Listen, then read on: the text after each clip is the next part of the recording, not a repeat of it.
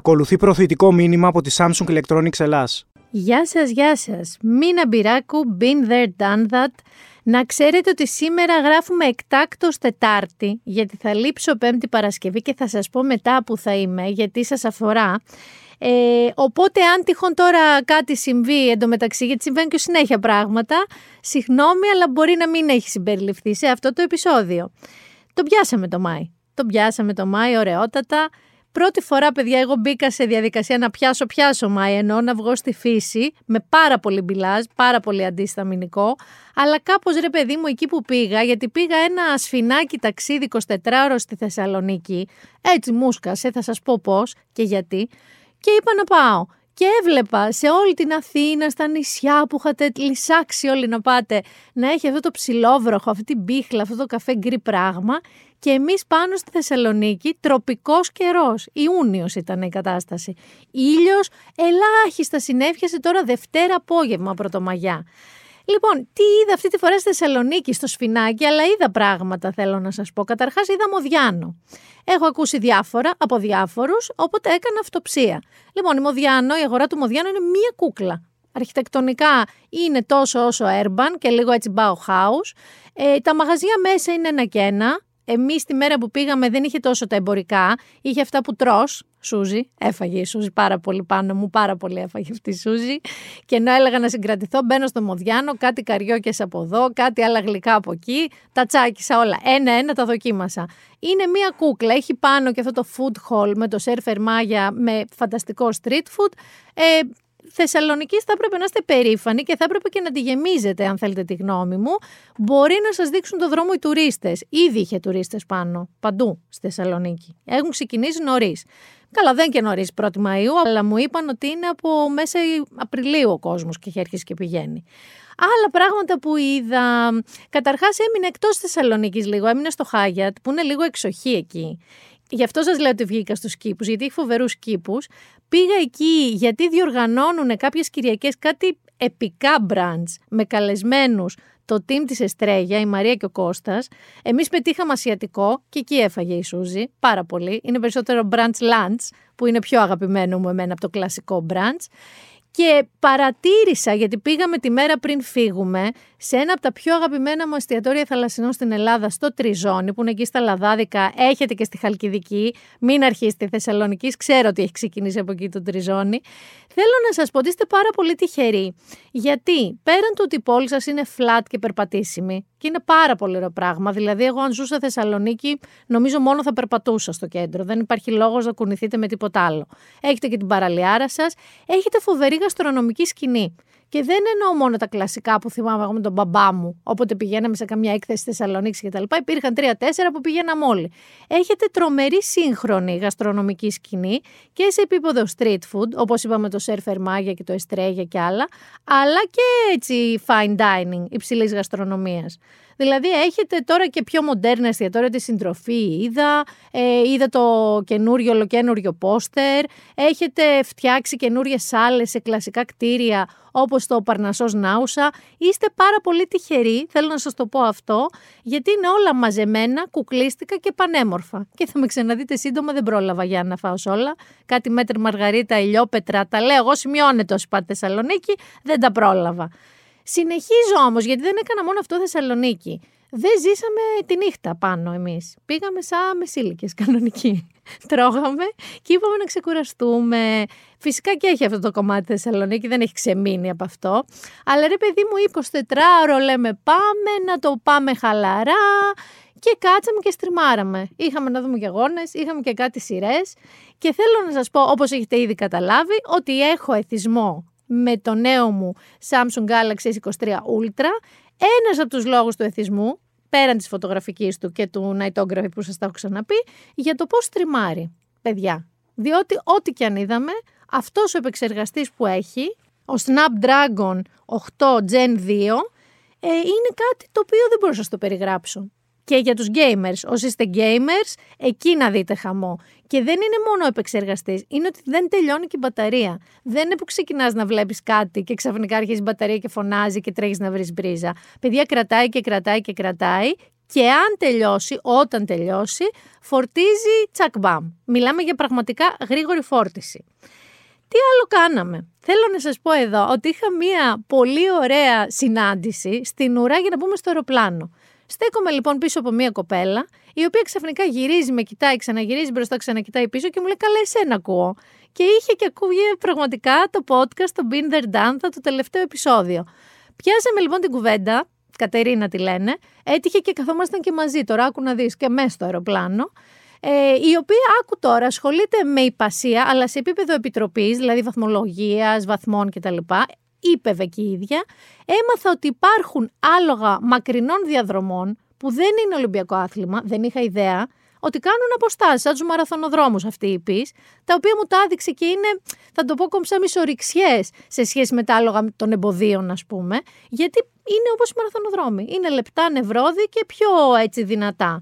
Μου είπε επίσης ότι η Ιταλία είναι powerhouse στα υπηκά πράγματα και εκτρέφει άλογα και η ποιή είναι πάρα πολύ η καλύτερη του κόσμου από εκεί και το Βέλγιο επίσης.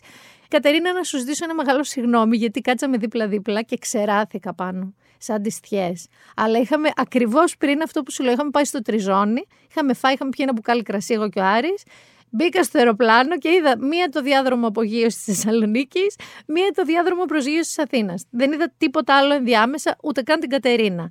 Μένω λίγο πριν πάμε ξενιτιά. Έχω μια πολύ αστεία ιστορία πάνω που αφορά τον συνάδελφό στο Γιάννη. Οπότε θα στην πω εσένα. Είναι μια φίλη λοιπόν του podcast, το ακούει πολύ τακτικά η Τάνια. Μπαίνει στο αυτοκίνητο με τον άντρα της και τα δύο μικρά της παιδιά. Και λέει η μικρή εξάχρονη: Μαμά, ποιος είναι ο Γιάννης σου; Λέει η Τάνια, ποιος Γιάννης μου; Κοιτάει και ο άντρας της, ποιος Γιάννης μου, παιδί μου; Αυτός που του μίλαγε συνέχεια στο τηλέφωνο και του έλεγε Γιάννη μου και Γιάννη μου. Τρελαίνεται η Τάνια, λέει: Δεν ξέρω καν κανένα Γιάννη. Τι λες, Ρε μαμά, λέει τις προάλλες που σιδέρωνες και μίλαγες με τον Γιάννη στο τηλέφωνο. Ε, και ξεκαρδίζεται γιατί άκουγε το podcast και εγώ κάποια στιγμή είπα Γιάννη μου και άλλη μια στιγμή Γιάννη μου. Σου λέει μικρή, η μαμά έχει ένα Γιάννη της. Λοιπόν, Τάνια, πραγματικά ξεκαρδίστηκα όταν μου το έστειλες αυτό. Ευτυχώς από ό,τι μου είπες και ο άντρας το κατάλαβε τι εννοούσε, αλλά η μικρή πιστεύει ότι έχεις το Γιάννη σου. Αν είναι να βρεις κανένα, να είναι Γιάννης, να έχεις τη δικαιολογία έτοιμη. Πάμε και στην ξενιτιά, μια και είπαμε αεροπλάνα και ακροατές. Το ψωμί της ξενιτιάς είναι πικρό, το νερό της θολό και το στρώμα σκληρό. Έχουμε καταρχάς ένα μεγάλο φιλί στην Ιαπωνία. Στον Ηλία, Tokyo Babe όπως μου λέει, δεν έχω πολλούς από Ιαπωνία, ήταν σίγουρος, λέει, ότι όταν πρωτοπήγε να εγκατασταθεί εκεί με δουλειά, ότι δεν θα του αρέσει καθόλου και ότι θα τρέξει πίσω κλαίγοντας τον πρώτο μήνα. Γιατί είναι πολύ μακριά, όντως, δεν είναι ότι πετάγει σε Ελλάδα, και γιατί είναι λέει τόσο διαφορετικοί άνθρωποι και δεν συμπαθούσε και το σούσι πριν πάει. Έχει όχι απλά ενσωματωθεί, μου λέει, λατρεύει την Ιαπωνία, λατρεύει τους Ιάπωνες, λατρεύει το σούσι και την Ιαπωνική κουζίνα εν γέννη και μου λέει να του ευχηθώ να μείνει και να μακροημερεύσει και φυσικά και στο εύχομαι, μου εννοείται. Και κοίταξε να δικτυωθείς, γιατί είναι από τα ταξίδια που θέλω να κάνω, να μου δώσεις λίστα. Έχουμε ανταπόκριση, να ξέρεις, έχουμε ανταποκριτές εμείς. Έχουμε ανταπόκριση από τη Ματίνα, η οποία βρέθηκε στην Γαλλία, στο Παρίσι την Πρωτομαγιά και μας λέει για τα φοβερά επεισόδια αλλά και τις τεράστιες πορείες που έγιναν. Ματίνα μου τα είδαμε. Μάλιστα η πλευρά της αστυνομίας του Παρισιού είπε ότι αυτό δεν ήταν λέει πορεία πρωτομαγιάς, ήταν αποκάλυψη. Ε, είναι ίσως γιατί ο Μακρόν με το έτσι θέλω τους έκανε το, τη συνταξιοδότηση από τα 62 στα 64 χρόνια. Ίσως λέω εγώ είναι γι' αυτό. Όντως πάντως ήταν τεράστιες οι πορείες και ήταν και τεράστιες οι αντιδράσεις. Συνεχίζω. Αλεξάνδρα έκανε σαν Σεμπαστιάν λέει Μπιαρίτζ, ταξιδάρα, road trip με αυτοκίνητο και λέει πόσο δίκιο είχα για τους Γάλλους σέρφερ. Λες να μην ήξερα τι σου έλεγα, αγαπημένη μου Αλεξάνδρα. Και μετά από καιρό, παιδιά, έχω και τρεις Αμερικές. Όχι Αμερικές, United States of America. Λοιπόν, έχω πρώτα Σικάγο. Ο Γιώργος που μου λέει να πούμε κάτι για την κατάρρευση της First Republic Bank και ότι δεν τα βλέπει πολύ ρόδινα τα οικονομικά των ΗΠΑ. George μου δεν είσαι μόνος. Πάνε περίεργα τα πράγματα. Ακόμα λέει και για τα πληρωμές του κράτους προς τις διάφορες υπηρεσίες ορίζονται, αυξάνουν κεφάλαια. Η First Republic από μια γρήγορη ανάγνωση που είδα την πλήρωσε λόγω των τζάμπο δανείων που έδινε, που είναι ειδικά δάνεια σε πολύ πιο πλούσιους για πολύ πιο μεγάλες αγορές, με πολύ μεταγενέστερη αποπλήρωσή τους, οπότε κάπως δεν πήγε πολύ καλά αυτό το πράγμα, αλλά γενικά ναι, μετά και τη Silicon Valley, εκείνη την άλλη τράπεζα τώρα και αυτή, α, κάπως ζορίζει η φάση, θα πούμε και για Αμερική λίγο πιο μετά. Μετά έχω Σαν Diego, Καλιφόρνια. Μου λέει η Λίδα για την αναμπουμπούλα στο Hollywood με το AI και την απεργία των σεναριογράφων, τι έχω να πω. Τι έχω να πω, θυμάμαι την τελευταία, αν δεν κάνω λάθος ήταν κάπου 7-8, κάπου εκεί ήταν, και είχε κρατήσει πάνω 100 μέρες με αποτέλεσμα όλες οι σειρές που περιμέναμε, όλοι βλέπαμε και κάναμε και δείχναμε, αργήσανε όλες εκείνη τη φορά. Τώρα λοιπόν το ζητούμενό τους είναι πάλι οι πλατφόρμες. Είναι το ζητούμενό τους. Γιατί όμως, γιατί παλιά λέει στην καλωδιοκή έπαιρναν κάποιους σεναριογράφους, γράφανε πολλά επεισόδια σειρών και τους είχαν σε μισθολόγιο και τους είχαν με ένα καλό μισθό. Τώρα τι έχει γίνει εξαιτίας των τόσων πλατφορμών streaming, τους προσλαμβάνουν σαν freelancers, σαν ελεύθερους επαγγελματίες, για πολύ λιγότερα επεισόδια, 8 ας πούμε, γιατί είδες όλα πάνε και γίνονται mini series πια. Και μετά δεν έχουν δουλειά. Και μάλιστα δεν τους πληρώνουν, λέει και αναλογικά, με την επιτυχία του εκάστοτε serial, ενώ ας πούμε σε άλλους συντελεστές το κάνουν. Αν ας πούμε μία σειρά του Netflix λόγω γίνει σούπερ επιτυχία, προσαρμόζουν το μισθό του σκηνοθέτη στο επόμενο. Δεν συμβαίνει το ίδιο με τους σεναριογράφους. Και έτσι λοιπόν έχει μπει στη μέση το σωματείο τους, έχουν σωματείο, διαπραγματεύτηκε, δεν τα βρήκε και κατέβηκαν σε απεργία. Η προηγούμενη ήταν 100 μέρες. Η προ-προηγούμενη, είναι πολύ δραστήριο σωματείο αυτό, από τα πιο του Hollywood, ήταν 5 μήνες. Εκεί καταστράφηκαν. Η προηγούμενη που σας λέω των 100 ημερών κόστησε 2 δις στην οικονομία της Καλιφόρνια. Δεν είναι να παίζει με τους σεναριογράφους στο Hollywood, να δούμε πού θα πάει. Και έχω και Νέα Υόρκη, το φίλο Τζόνα, φαντάζομαι ότι έχεις ελληνικές ρίζες για να ακούσω αυτό το podcast, που μου λέει να πω για το Met Gala. Έγινε τη Δευτέρα. Το Met Gala έχουμε ξαναπεί τι είναι. Είναι αυτό το, το πάρα πολύ τον γκαλά με οικοδέσποινα την Anna Wintour εδώ και κάποια χρόνια, που μαζεύει λεφτά και στηρίζει το Costume Institute της Αμερικής. Δεν έχει τόσο σημασία όλο αυτό, γιατί πραγματικά είναι σαν να λέμε τα Όσκαρ της μόδας και είναι και οι πιο ακραίες εμφανίσεις που έχουμε δει, πολύ πιο ακραίες από τα άλλα κόκκινα χαλιά. Φέτος λοιπόν το θέμα ήταν ο Καρλ Λάγκερφελτ. Ήταν σαν φόρος τιμής στον Καρλ Λάγκερφελτ που έφυγε από τη ζωή το 2019. Ξεκίνησαν φιλεγόμενα. Γιατί ο Καρλ Λάγκερφελτ έχει πει κάποια πραγματάκια. Α, α, ότι λέει, ας πούμε, κάθονται χοντρές, είπε μαμάδε, συγγνώμη για την έκφραση, με πατατάκια και κρίνουν το μοντέλο που είναι πολύ αδύνατα. Έχει πει ότι δεν ε, του αρέσει να βλέπει κέρβη καμπυλωτές γυναίκες. Έχει πει τα ζωράκια του. Παρ' όλα αυτά είναι μια διάνοια της μόδας. Είναι ο άνθρωπος που, ο λόγος που αυτή τη στιγμή που μιλάμε, η Σανέλ εκεί που είναι, είναι ο Λάγκερφελτ. Αφήστε τα όμως λίγο αυτά, γιατί κάποιοι διαμαρτυρήθηκαν, αλλά πάρα πολλοί πήγαν. Να δούμε λίγο τι είδαμε πάνω. Καταρχάς, να μείνουμε στον Τζάρετ Λέτο, ο οποίος πήγε ντυμένος γάτα. Κανονικά, όχι εμπνευσμένος από γάτα, σαν την Ντότζα Κατ. Πήγε γάτα, σαν τεράστια γάτα, όχι αληθοφανής, υπεραληθοφανής. Όχι όποια γάτα βέβαια να είναι. Ήταν η Σουπέτ, η γάτα του Κάρλ. Κατάλευκη, νομίζω Βιρμανίας είναι αυτή. Ζει ακόμα να ξέρετε, ταξιδεύει ούτε καν πρώτη θέση. Private ταξιδεύει. Και δεν θέλετε να ξέρετε πόσο ακριβά είναι τα πιατάκια της. Ε, ντύθηκε λοιπόν Σουπέτ. Αυτό ήταν το πρώτο.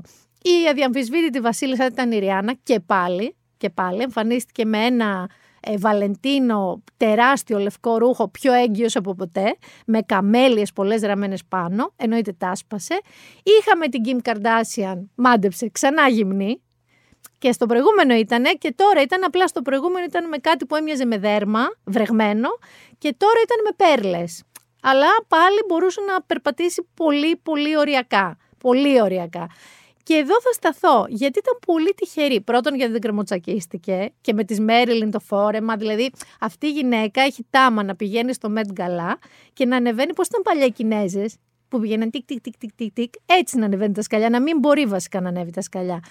Αλλά γιατί το λέω αυτό, Διότι μεγάλη στάρ με το πιο διαχρονικό στυλ του φετινού Met Gala ήταν μια κατσαρίδα πάνω.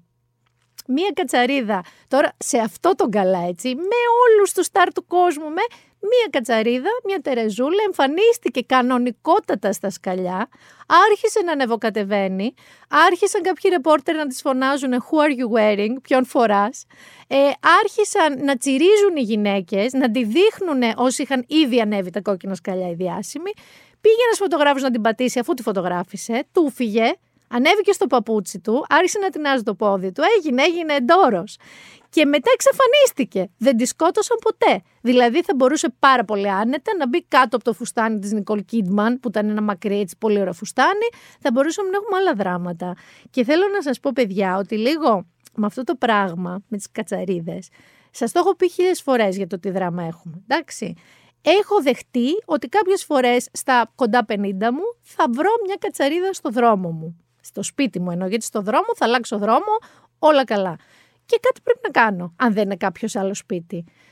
Θα προσπαθήσω. Έχω προσπαθήσει. Α πούμε ότι προσπαθώ να τη σκοτώσω. Αν πάθω αυτό που πάθω φωτογράφος και δεν πεθάνει και μου κρυφτεί, είμαι ικανή πραγματικά σου μιλάω πάνω να πάρω αστυνομία, να πάρω, δεν ξέρω, όικ, να πάρω το στρατό, την πυροσβεστική, να πάρω το γκίμ, να του πω πάτα το. Δεν υπάρχει περίπτωση να μείνω εγώ σε χώρο ξέροντας ότι υπάρχει μια έξαλλη κατσαρίδα με εμένα που δεν την πέτυχα και καραδοκή. Δεν υπάρχει καμία περίπτωση. Και αρχίζει αυτή η εποχή θέλω να σου πω τώρα. Που έχω φτιάξει μια βεράντα, έχω βάλει τροπικά φυτά, καρέκλες, τραπέζια και λέω σε όποιον έρχεται, αν θέλετε, μέχρι να σουρουπώσει. Μετά σπίτι μέσα, κλειστά τζάμια ή έξω μόνοι σας, εγώ μέσα και κλειστά τζάμια. Πραγματικά σας λέω είναι ο εφιάλτης μου. Και μια και λέμε για κατσαρίδες και αντοχές. Θα πάω στους πολιτικούς, όχι γιατί θέλω να πω κάτι, μόνο για τις αντοχές. Δεν τους λέω κατσαρίδες.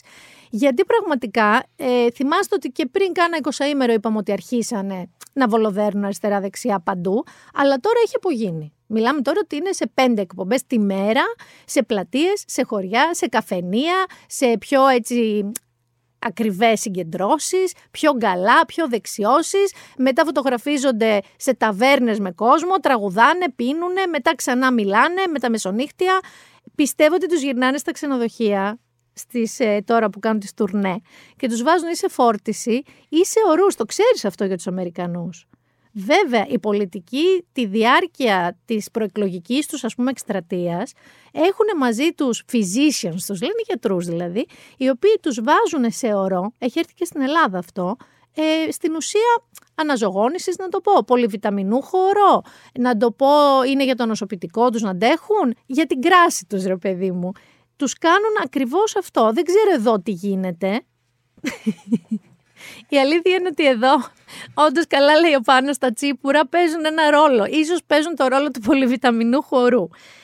Εμείς, να πω εδώ, θα κάνω μια παρένθεση πριν περάσω στα προεκλογικά, γιατί έχουμε μπόλικα. Κάπως έτσι νομίζω θα είμαστε στη διάρκεια ε, τώρα των συναυλιών. Διότι οι συναυλίες από εκεί που ξεκινήσαμε να έχουμε πέντε καλές, 7 καλές, 10 καλές, τώρα έχουμε κάπου 30 καλές, μαζεμένες σε ένα μήνα με δίμηνο κοντά, αλλά με συχνή πυκνότητα. Δηλαδή δεν εννοώ ότι είναι μία αυτή την εβδομάδα και μία την άλλη, εννοώ ότι είναι τρεις σε μία εβδομάδα. Και εδώ θα σας πω και τη μαύρη μου αλήθεια. Εγώ όταν ξεκίνησα να ανακοινώνω τα ονόματα, ο Άρης είχε βαρεθεί να ακούσει στο σπίτι. Α, εδώ θα πάμε. Δεν υπάρχει περίπτωση. Καλά, εδώ θέλω να πάω σε τρελή. Μπες να πάρουμε εισιτήρια για αυτή τη συναυλία, μην μας τα πάρουν. Τι να μας τα πάρουν, μπες να πάρουμε. Τώρα με έχει πιάσει τέτοια άρνηση που ακόμα και τα εισιτήρια που έχω πάρει, νομίζω ότι δεν θέλω να πάω. Δηλαδή, έχω βαρεθεί όλο αυτό το πράγμα. Είπανε στη γριά, ξέρεις τι να κάνει και ξέρεις τι έκατσε και έκανε. Είναι η καλύτερη συναυλιακή χρονιά, νομίζω, που είχαμε ποτέ, από άποψη και ποσότητας και ποιότητας, αλλά ρε παιδιά, νησάφι. Δηλαδή, ούτε τα λεφτά βγαίνουν και πρέπει να διαλέξεις τώρα τι θες να δεις. Άστο αυτό. Αλλά εντάξει, πώς συναυλίες; Θα μου πεις κούκλα μου είσαι 50 χρονών. Δεν είναι για σένα όλες οι συναυλίες. Η αλήθεια είναι ότι έχω προτιμήσει λίγο ηρόδιο, να ξέρεις, και πλατεία νερού που είναι δίπλα στο σπίτι μου. Μαλακάσα δεν θα με δει. Δεν θα με δει, δεν πάει να φέρει, δεν ξέρω τι θα φέρει, τι θα έπρεπε να φέρει για να πάω, αλλά θα με δει πάρα πολύ δύσκολα η μαλακάσα.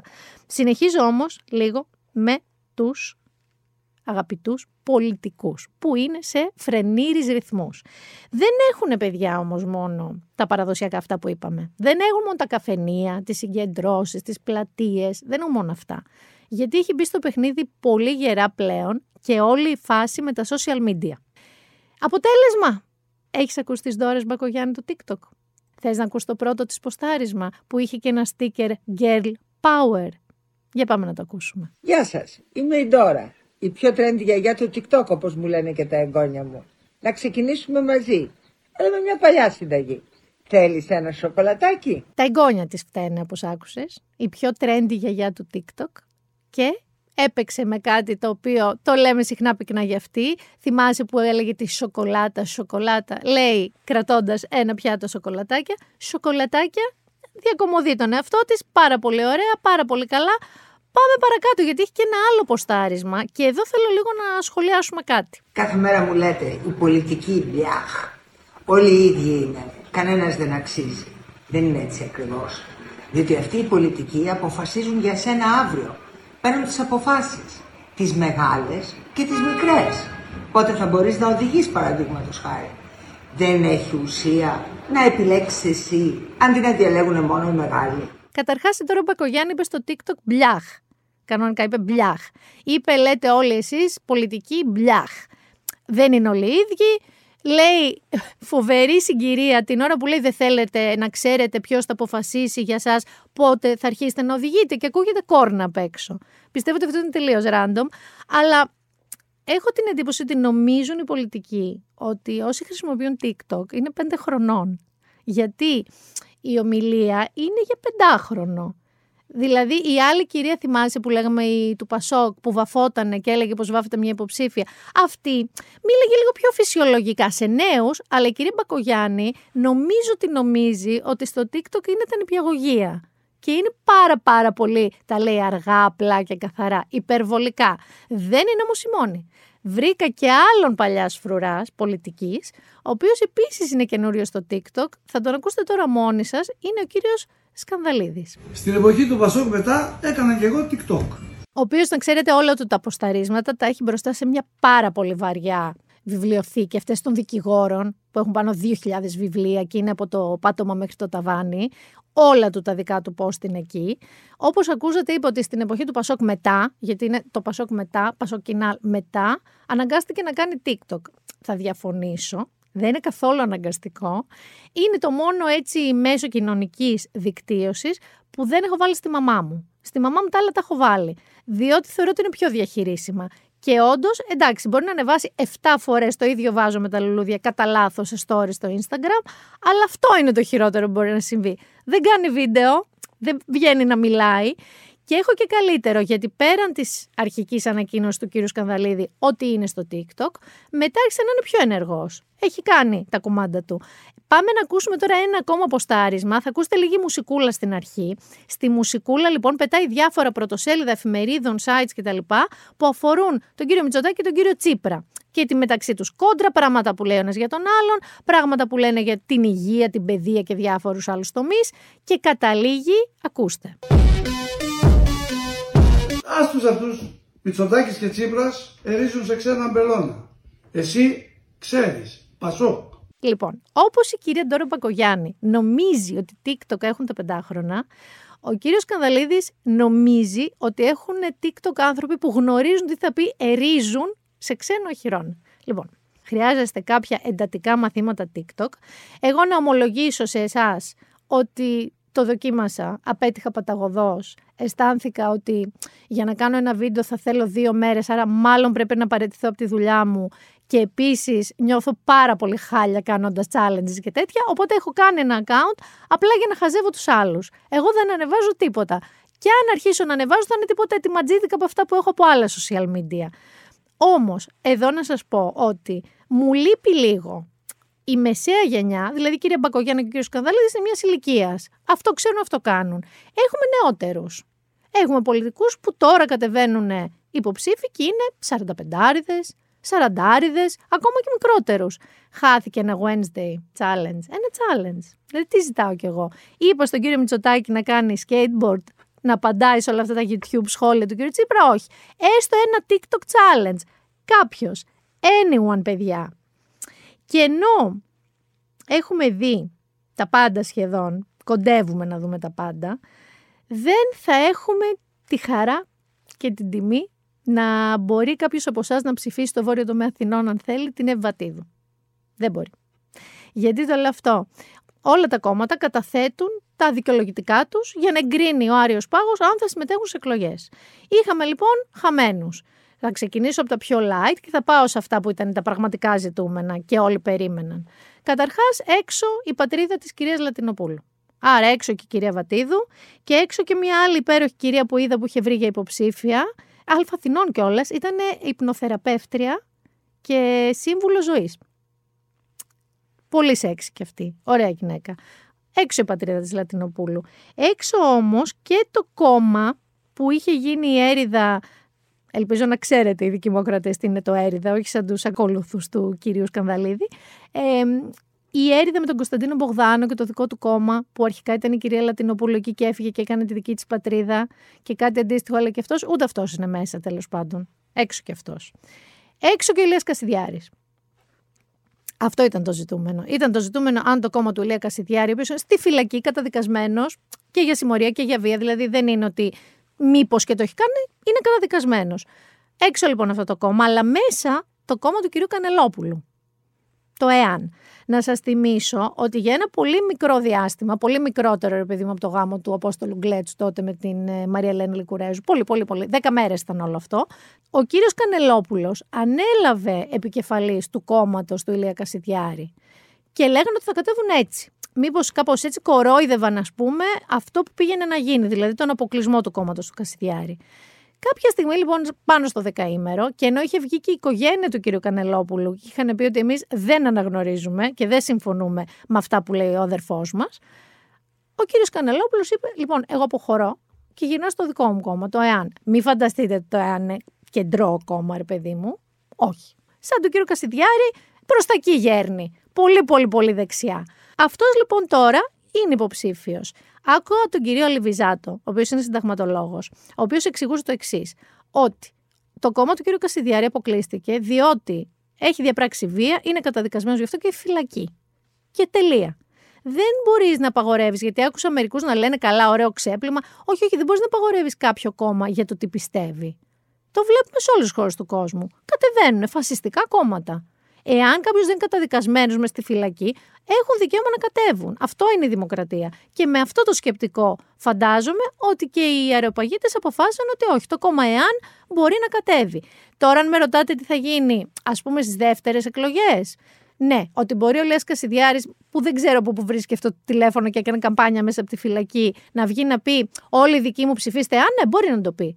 Μπορεί να του κάνουν κάτι γι' αυτό, όχι, δεν μπορούν να του κάνουν κάτι γι' αυτό. Αυτή είναι η πραγματικότητα. Λίγο για να ξεμπερδευόμαστε. Οπότε, όσοι ας πούμε θεωρείτε τον Κυριακό Μητσοτάκη κεντροαριστερό, θέλετε να πάτε πολύ το φλα, δείχνει συνέχεια δεξιά, έχετε Βελόπουλο, ο οποίος κάλεσε σε συσπήρωση των οπαδών του κύριου Μπογδάνου, της κυρίας Λατινοπούλου, όλο αυτό εκεί το κονκλάβιο. Έχετε το ΕΑΝ και Τζίμερο Κρανιδιώτη. Και αυτή είναι έτσι αρκετά έχουν στρίψει δεξιά. Έχετε όμως συνολικά 36, γιατί είχαμε μείνει στα 47 κόμματα και συνδυασμούς, τελικά εγκρίθηκαν 36 από τον Αριοπάγο. Αυτοί που σας λέω κόπηκαν. Πατριωτική Ένωση Ελλάς, Ελληνική Λαϊκή Συσπήρωσης. Όταν ακούτε συσπήρωσης, να ξέρετε πάνω κάτω που γέρνει η πλάστικα, είναι δεξιά. Ευκίνηση, κόπηκε και ο Πολευμορφίδη. Κόπηκε και το κόκομα που λέγαμε. Κόπηκαν οι δύναμη στον πολίτη, Λαϊκό Ευρωπαϊκό Κόμμα, κόπηκε ένα κόμμα που λέγεται Πράσινο και Μόβ. Δεν είχα ιδέα. Να σας πω όμως κόμματα που έχετε να ψηφίσετε. Εντάξει, έχετε ΣΥΡΙΖΑ, Κουκουέ Μουλού, ΟΚΔΕ Ανταρσία. Η Ανταρσία είναι ένα, μια ψήφος που δίνεται γενικά όταν δεν θέλετε να ψηφίσετε κάτι. Ελληνική Λύση, Κυριάκος Βελόπουλος, Κομμουνιστικό Κόμμα, Κίνημα 21, Κίνημα Φτωχών, Νίκη, Ελληνικό Όραμα, Μέρα 25, Συμμαχία για τη Ρήξη, Βόρεια Λέγκα, έχουμε εμείς Βόρεια Λέγκα, Λέγκα του Βορρά, έχουμε προφανώς.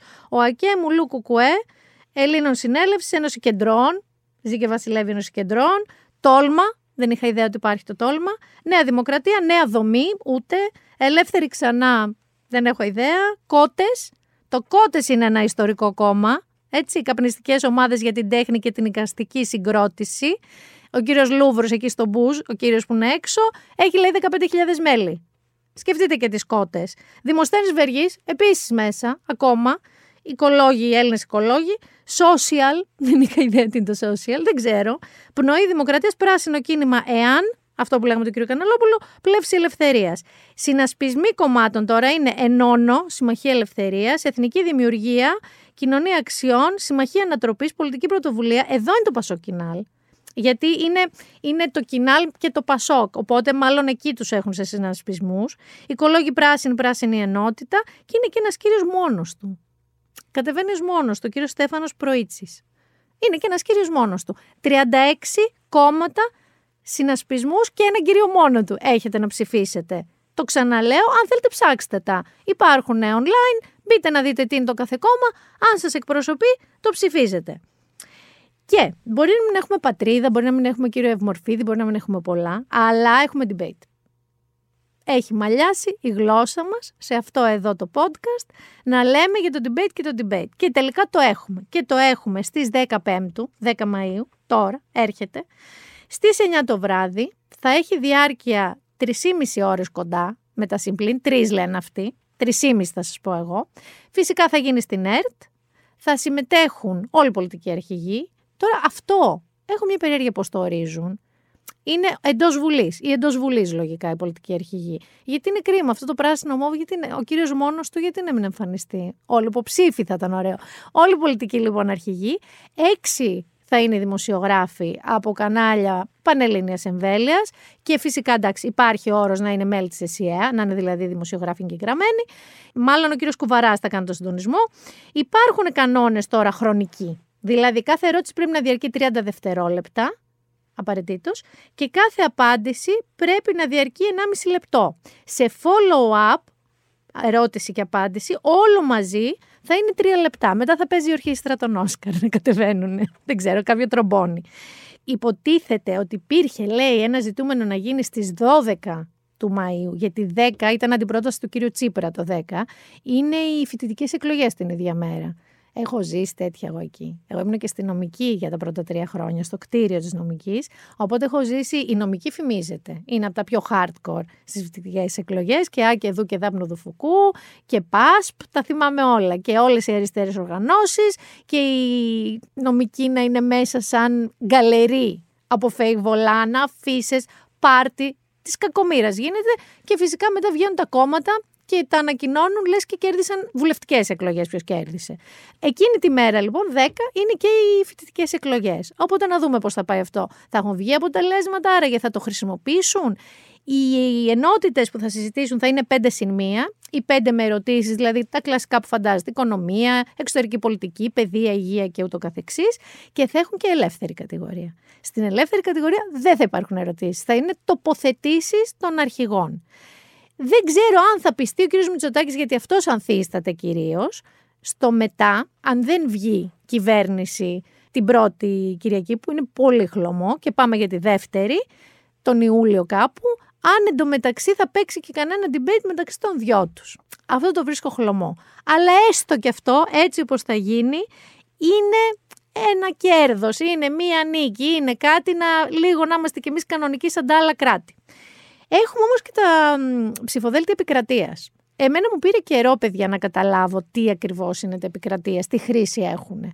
Κατάλαβα λοιπόν και έχω καταλήξει ότι είναι το επιθετικό τους μάρκετινγκ. Είναι η βιτρίνα τους. Είναι ο τσολιάς έξω από την ταβέρνα. Ο πιο δυνατός, ο πιο ηχηρός κερδίζει τον πελάτη. Άρα εκεί ο καθένας βάζει τα καλύτερά του, το πιο διάσημά του, τα πιο, τα πιο. Το φετινό τρέντο όμως πάνω μου ποιο είναι, δεν είναι τίποτα από όλα αυτά. Είναι όλοι με κάποια σχέση με Harvard, MIT, NASA, όλοι μαζί κάνουν δεν ξέρω τι μένσα.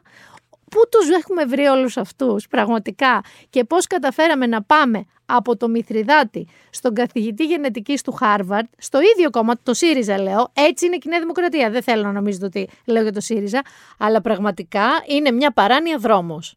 Έχει ένα πολύ ενδιαφέρον άρθρο για αυτό που λέμε κυρίως για τη φάση επιλογής υποψηφίων, που ενώ είδαμε στα κανονικά ψηφοδέλτια ό,τι να είναι, σε όλους, δηλαδή είναι διάσημος τάδε να τον βάλουμε. Έχει πολλά likes, έχει πολλούς followers στο TikTok να τον βάλουμε. Αλλά ξαφνικά Harvard στο επικρατείας, να δείξουμε ένα άλλο πρόσωπο. Έχει ένα πολύ ωραίο άρθρο ο Παναγιώτης Μένεγος στο News 24-7 με τίτλο «Αν σου πετύχει το TikTok, γιατί να μιλάς για πολιτική» και έχει μία παράγραφο μόνο που θα σας διαβάσω και έχει ένα δίκιο. Κοινός τόπος, λέει, της τωρινής κατάστασης, λίγη ουσία, πολύ matchmaking και μια απελπισμένη προσπάθεια να νικηθεί το τέρας του αλγόριθμου. Γιατί και οι προηγούμενες και οι φετινές εκλογές έχουν πολύ δυνατό το στοιχείο των social media, αλλά για κάποιο λόγο αυτή τη φορά το έχουν ακόμα πιο δυνατό. Λέει λοιπόν ο Παναγιώτης, Κάπως έτσι μέχρι στιγμής εκείνες, αν όχι οι μόνες συνεντεύξεις, το βάζεις σε εισαγωγικά, που έχουν συζητηθεί είναι βασικά ο Κυριάκος Μητσοτάκης στην Εφέλη Μεγ και ο Αλέξης Τσίπρας στη Ζωή Πρι.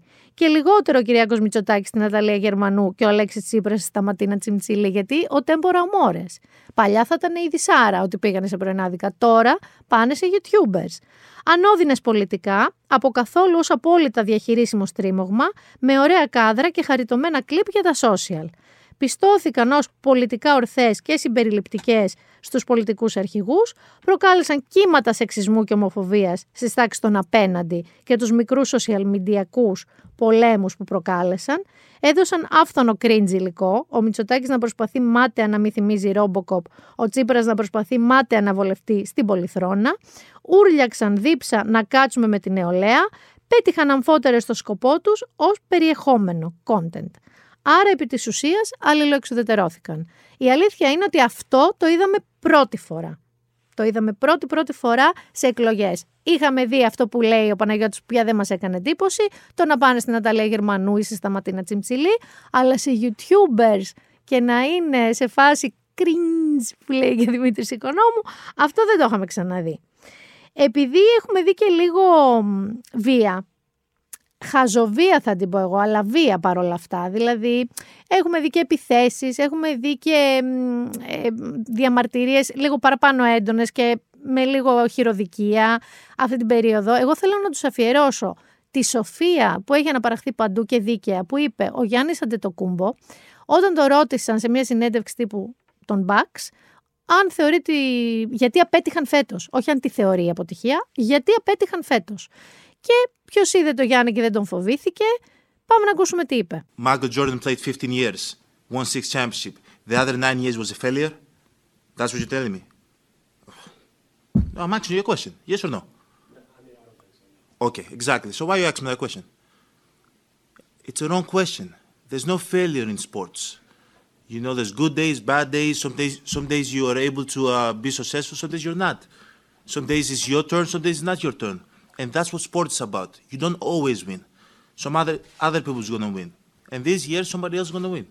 Simple as that. We're gonna come back next year, try to be better, try to build good habits, try to um, play better, not have a 10 day stretch with uh, playing bad basketball, you know, and hopefully we can win a championship. So 50 years from 1971 to 2021 that we didn't win a championship, it was 50 years of failures? No, it was not.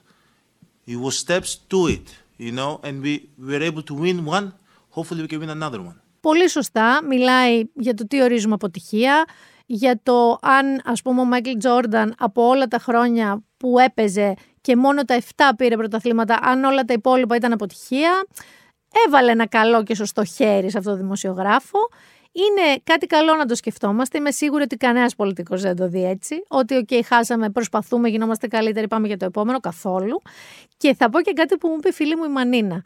Αφού τον ακούσατε, βρείτε το βιντεάκι του Γιάννη και ακούστε το στο mute. Και αν δεν ορκιστείτε ότι αυτός ο άνθρωπος είναι Έλληνας, οι χειρονομίες και το body language είναι πιο ελληνικά πεθαίνεις. Δηλαδή, ο Γιάννης κανονικά στη συνέντευξη τύπου των Bucks είναι πιο Έλληνας από το μέσο διπλανό σου στο φανάρι. Έχουμε όμως ένα σίγουρο νικητή που δεν αφορά καθόλου την Ελλάδα, καθόλου τις δικές μας εκλογές, γιατί αυτό το Σαββατοκύριακο είναι η στέψη. Είναι το coronation. Είναι που ο Κάρολος, από εκεί που κόντευε να γίνει 90 χρονών γιος της Βασίλισσας, η οποία θα ήταν 150, θα στεφθεί βασιλιάς. Είναι King Charles, ο βασιλιάς του Ηνωμένου Βασιλείου. Και φυσικά, όπως καταλαβαίνετε, υπάρχουν πάρα πολλές πληροφορίες, υπάρχουν πάρα πολλά κουτσομπολιά. Ε, και υπάρχουν και πάρα πολλά πολύ ενδιαφέροντα details. Να πούμε εδώ ότι πριν το coronation, πριν τη στέψη, είχαμε να παρουσιάζουμε την Καμίλα που θα είναι η σύζυγος βασιλέα τη σκηνή της Eurovision. Γιατί έχουν πάρα πολλά τέτοια να κάνουν. Καταρχάς να πούμε ότι η Αγγλία και γενικά ο πλανήτης έχει να ζήσει στέψη ηγέτη, μονάρχη του Ηνωμένου Βασιλείου 70 χρόνια. Και να δούμε τώρα τι θα γίνει. Το στέμα που θα βάλει ο Κάρολος είναι το στέμα Σεν Edwards, είναι από το 1661 Εννοείται ότι ζυγίζει 2,5 κιλά και λίγα λέω. Εννοείται ότι έχει πάνω την άρτα και τα Γιάννενα. Έχει το πάζια, ρουμπίνια, ζαφύρια, σμαράγδια, χρυσάφια, τα έχει όλα αυτά. Εννοείται. Τα ρούχα που θα φορέσει είναι ίδια με του παππού του, του Γεωργίου του Έκτου το 1937. Έχει να μυρίζει ναυταλίνη, πρέπει να τα ερίζουν εδώ και τρεις μήνες. Θα φτάσει στο αβαίο του Westminster, γιατί εκεί θα γίνει η στέψη, όπως γίνεται πάντα, με μία εδώ έχει μια διαφορά. Με μία άμαξα λοιπόν, η οποία είναι η Jubilee Diamond State Coach, με έξι άλογα, υπερστόλιστη, υπερπλουμιστή. Θα κάνει μικρότερη διαδρομή από ό,τι είχε κάνει η μάνα του. Θα διαρκέσει λίγο λιγότερο. Αυτός λέει ότι ακόμα και αυτό ε, δείχνει ότι θέλει να κάνει να κοστίσει λιγότερο αυτή τη τελετή. Βλακίες θα κοστίσει λιγότερο. Να πούμε ότι θα επιστρέψει όμως με άλλη. Θα επιστρέψει με την Gold State Coach, η οποία είναι χρυσοπίκυλτη και είναι παμπάλεη. Αυτή είναι πιο παλιά. Με αυτή θα γυρίσει πίσω. Να πούμε εδώ ότι η διαδικασία είναι ότι θα πάει εκεί, είναι ότι ο Archbishop του Κάντμπουρι όπως πάντα το κάνει θα γίνουν οι ψαλμοδίες, εδώ θα ακουστούν λέει και Ιρλανδικά, Γαελικά, Σκοτσέζικα, τραγούδια και ύμνοι. Κάποια στιγμή λοιπόν θα φωνάξουν όλοι God Save the King, αφού του φορέσει το στέμα. Θα τον κρύψουν, το είχαν κάνει και με την Ελισάβετ, γιατί θα του κάνουν αυτό που λένε anointment. Δηλαδή έχουν αγιασμένο λαδάκι από ένα έτσι μια μπούλα και θα το κάνουν με ένα κουταλάκι που είναι το αρχαιότερο αντικείμενο της τέψη. Έχω ακούσει πολύ ζαμπούνι, όπως κατάλαβες. Είναι του 12ου αιώνα και θα το αναλείψουν με το λαδάκι στο κούτελο. Περίμενα να σκεφτώ, νομίζω, στο χέρι και στο στήθος. Και επειδή αυτή είναι και πολύ προσωπική και πολύ θρησκευτική στιγμή, λέει ότι ο Θεός έτσι δίνει την έγκριση να είναι βασιλιάς ο Κάρολος, το κάνουμε ένα παραβάν. Ωραία. Και μετά αρχίζουν όλοι και προχωράνε. Τα ρεγκάλια, έτσι τα λένε, δεν είναι μόνο το στέμα, θα έχει και σκύπτρο, θα έχει και αυτή τη σφαίρα με το σταυρό πάνω που συμβολίζει τον κόσμο και τον χριστιανισμό και δαχτυλίδια, κάτι συγκεκριμένα δαχτυλίδια και θα περνάνε μετά οι επίσημοι καλεσμένοι, θα δηλώνουν τη στήριξή τους στο βασιλιά και θα του φυλάνε το χέρι και θα γονατίζουν. Έχουμε να δούμε πολύ πράγμα. Από τις 8 θα ξεκινήσει αυτή η ιστορία, θα τελειώσει καλό απόγευμα. Εδώ να πούμε ότι για πρώτη φορά εδώ και καιρό, γιατί είναι από παλαιότερη, πολύ παλαιότερη αντίστοιχη τελετή στέψης, θα μπορεί ο κόσμος, ο μέσος Βρετανός πάνω μου, εκεί που κάθεται στο σπίτι του, να φωνάξει, θα δώσει το, το στίγμα ο Archbishop, να αρχίσει να φωνάζει μόνος στο σπίτι του, ορκίζω με αληθινή πίστη στην αυτού εξοχότητά σας και στους διαδόχους σας, σύμφωνα με τον νόμο, μάρτισμα ο Θεός. Δηλαδή είσαι εσύ σπίτι σου κάπου δεν ξέρω στην Κορνουάλη, κάπου αλλού, στο Λονδίνο σου λέω εγώ και άμα σου πει ο Archbishop εκείνη τη στιγμή όλοι να δηλώσετε την υποταγή σας στο βασιλιά μπορείτε να το κάνετε αν θέλετε. Σίγουρα θα το κάνει ο Βίλιαμ που είναι ο καλός γιος αυτής της ιστορίας. Σίγουρα θα γονατίσει, σίγουρα θα του φιλήσει το χέρι. Ο μεγάλος του γιος έχει και ρόλο να κουβαλάει την κάπα του βασιλιά στα παρανυφάκια. Τα άλλα δύο είναι ακόμα μικρά. Να σας θυμίζω ότι ο μικρός γιος έχει γίνει viral από τις αντιδράσεις του σε διάφορα events της βασιλικής οικογένειας. Να πούμε εδώ ότι θα έχουν πάνω από 2.200 επίσημους καλεσμένους στη στέψη. Εννοείται ότι θα είναι όλοι Φρυδερικό, Ερίκη, Γουλιέλμι κτλ.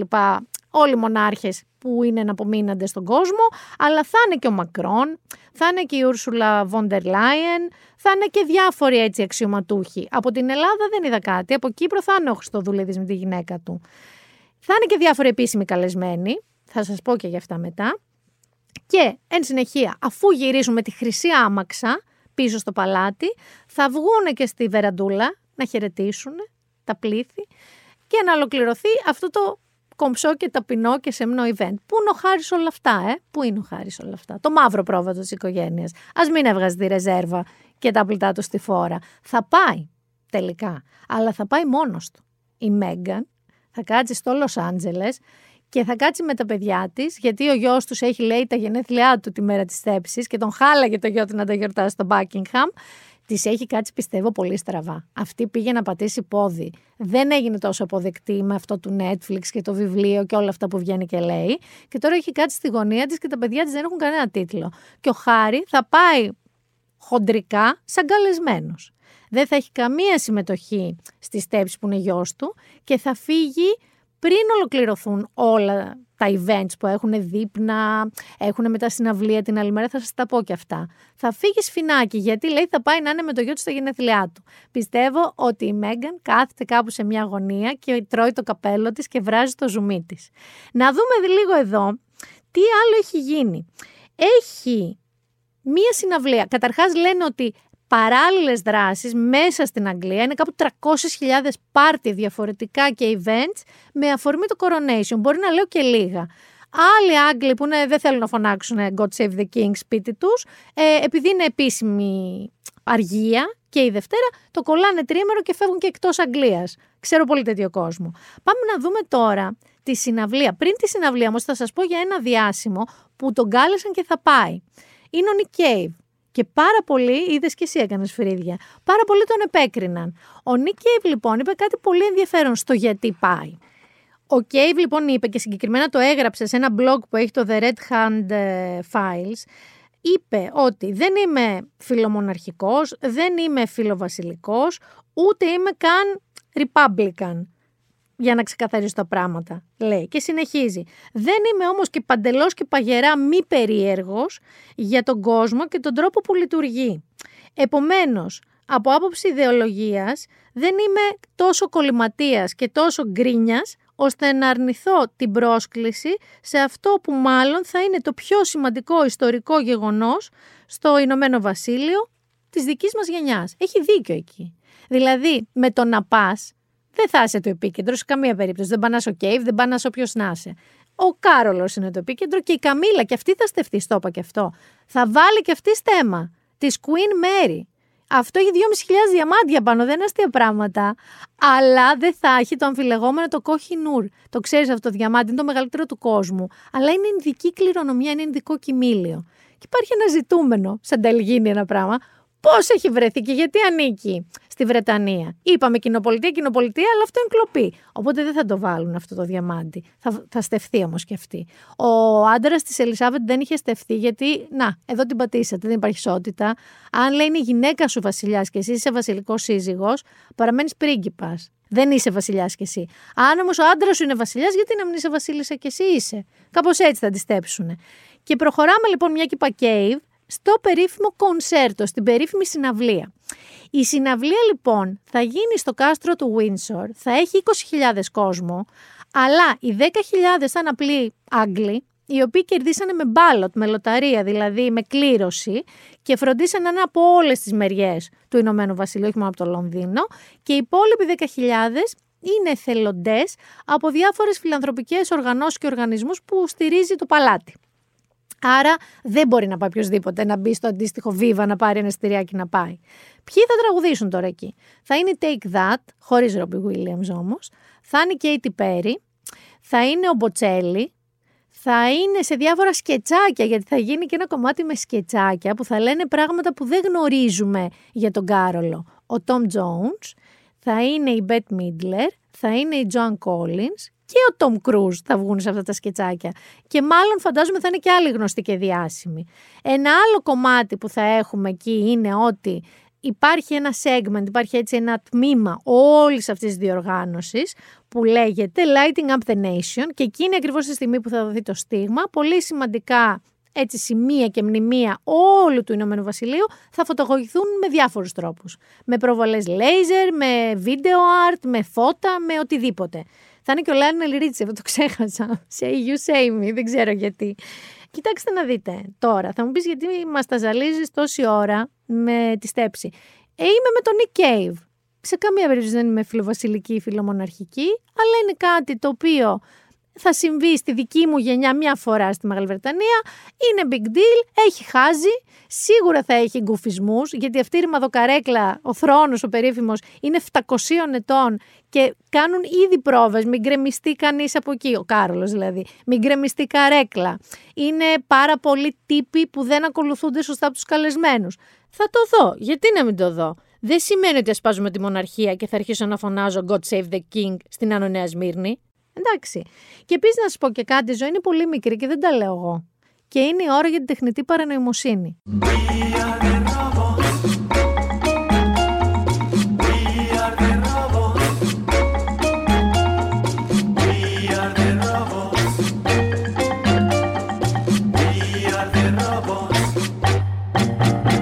Και γιατί σας λέω ότι η ζωή είναι μικρή; Γιατί δεν τα λέω μόνη μου, είναι. Δεν είναι φιλοσοφικό και υπαρξιακό το ερώτημα. Τι είναι να γίνει πολύ πιο μικρή από ό,τι υπολογίζαμε. Εξαιτίας της αγαπημένης μας τεχνητής νοημοσύνης ή παρανοημοσύνης, όπως λέγεται πια αυτή η στήλη να σας πω κάτι. Έχω αρχίσει από εκεί που τα διάβαζα με τεράστιο ενδιαφέρον τις εξελίξεις, τι μπορούμε να κερδίσουμε σαν είδος, ακόμα και τους κινδύνους. Έχω πάθει λίγο αυτό. Αχ, ματαιώτης ματαιωτήτων, τα πάντα ματαιώτης. Επειδή ό,τι διαβάζω τελευταία είναι εξαιρετικά μαύρο και δυσίωνο, με έχει πιάσει ένα πράγμα ότι η ζωή είναι πολύ πιο μικρή από ό,τι νόμιζα και πρέπει να προλάβω να τα κάνω όλα και να μην έτσι σκοτεινιάζω για το τίποτα. Τελευταίο κρούσμα πολύ σημαντικό κρούσμα, είναι ο Τζέφρι Χίντον. Αυτός λοιπόν είναι από τους πατριάρχες της τεχνητής νοημοσύνης. Είναι από τους πρώτους ερευνητές και σχεδιαστές και μελετητές της τεχνητής νοημοσύνης. Αυτός λοιπόν εδώ και 10 χρόνια δουλεύει στην Google και μόλις παρετήθηκε. Και γιατί παρετήθηκε; Είπε ότι παρετείται για να μπορεί να μιλάει ανοιχτά για τους κινδύνους της τεχνητής νοημοσύνης χωρίς να έχει την έννοια ότι κάτι που μπορεί να πει μπορεί να θίξει την εταιρεία στην οποία δουλεύει. Τι είπε λοιπόν, ότι η τεχνητή νοημοσύνη δημιουργεί πλέον τόσο πιστικές εικόνες, κείμενα και βίντεο, που πλέον είναι πραγματικά αδύνατο, χωρίς ειδικά εργαλεία, να καταλάβει οποιοδήποτε από εμάς τι είναι πραγματικό και τι δεν είναι.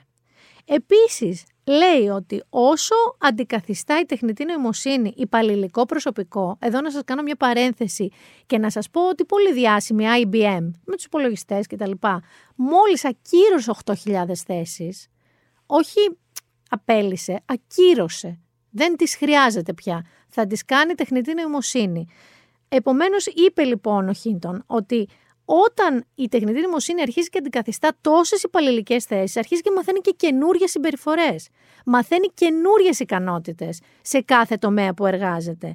Με αποτέλεσμα, ενώ πολύ λίγοι πίστευαν ότι η τεχνητή νοημοσύνη θα γίνει πραγματικά πιο έξυπνη από τον άνθρωπο, μεταξύ των οποίων και ο ίδιος ο Τζέφρι, και ότι αν αυτό συνέβαινε, θα συνέβαινε σε 50-70 χρόνια από τώρα, αναγκάζονται όλοι και ο Χίντον να παραδεχτούν ότι όχι, αυτό είναι εδώ τώρα ούτε σε 50 χρόνια. Είναι εδώ τώρα. Μάλιστα, 24 ώρες μετά την παρέτησή του, ο Γιουβάλ Χαράρη που λέγαμε στο προηγούμενο επεισόδιο, που βγήκε και αυτός και είπε για την τέχνη την νοημοσύνη, είπε κάτι εξαιρετικά τρομακτικό στην Ελβετία σε ένα φόρουμ που μίλησε.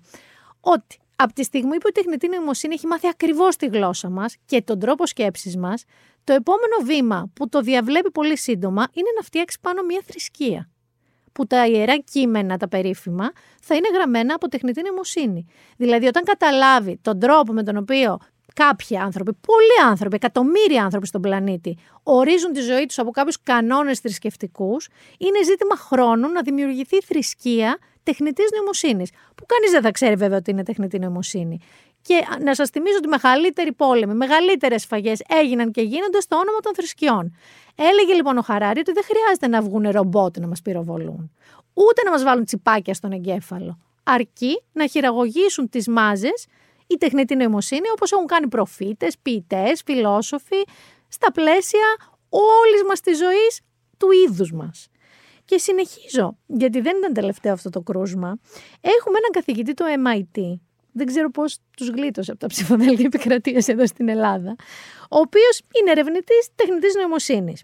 Αυτός λοιπόν με τι παρομοίασε το πόσο σφυρά με κλέφτηκα με την ταχύτατη αλματώδη ανάπτυξη του AGI, αυτό που λέγαμε του Artificial General Intelligence, δηλαδή της υπερνοημοσύνης. Το παρομοίασε, θυμάστε την ταινία Don't Look Up με τον Ντικάπριο, με τον αστεροειδή που προσπαθούσε και έλεγε σε όλο τον κόσμο, στα κανάλια, στους επιστήμονες, καταστρεφόμαστε, πεθαίνουμε. Και λέγανε όλοι, έλα μωρέ, εντάξει, άστο. Ότι είμαστε κάπως έτσι και θα μας βρει σαν τον αστεροειδή κατά κούταλα και θα εξαφανιστούμε. Και μάλιστα αναφέρει μια πολύ ενδιαφέρουσα έρευνα που λέει ότι από όλους τους ερευνητές τεχνητής νοημοσύνης παγκοσμίως, οι μισοί δίνουν 10% πιθανότητα να εξαφανιστούμε σαν είδος από την τεχνητή νοημοσύνη. Δεν είναι καθόλου μικρομέγεθος, ούτε η μισή, ούτε το 10% πιθανότητα. Γιατί είναι και λίγο αυτό κρυβελό για μην τρομάξουν ο αστεροειδής που λέγαμε.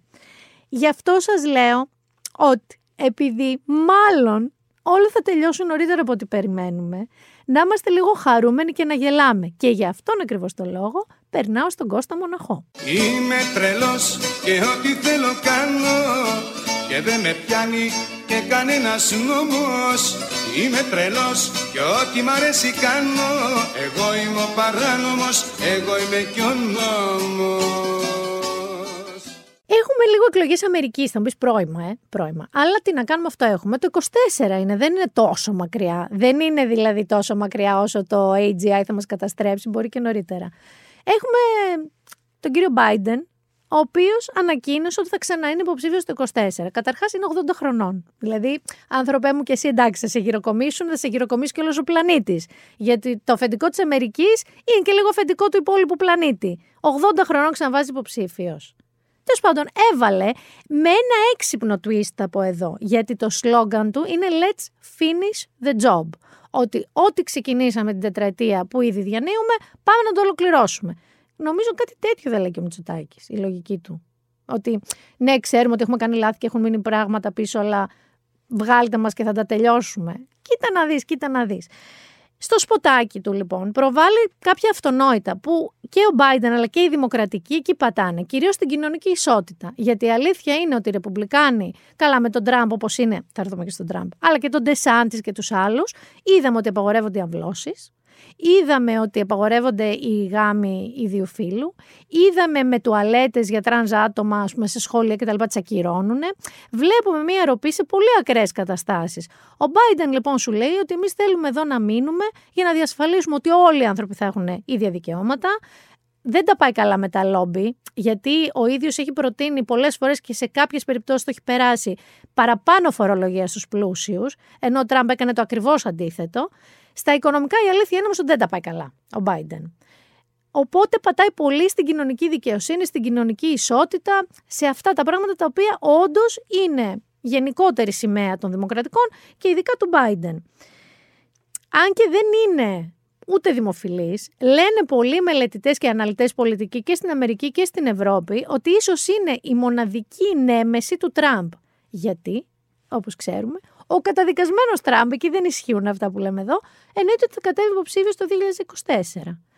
Και πάμε να δούμε την πρώτη του αντίδραση όταν ο Biden ανακοίνωσε ότι θα τρέξει ξανά για πρόεδρο το 24. You could take the five worst presidents in American history and put them together and they would not have done the damage Joe Biden has done to our nation in just a few short years. Not even close. Γλυκούλης, ότι αν μαζέψεις τους πέντε χειρότερους προέδρους της Αμερικής της ιστορίας της, ο Biden είναι χειρότερος και από τους πέντε μαζί.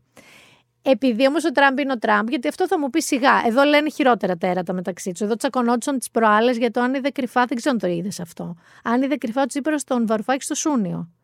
Βέβαια. Ο Μητσοτάκης το πέταξε σε μια συνέντευξη, λέγοντας ότι δεν το ασπάζομαι, αλλά λέγεται ότι.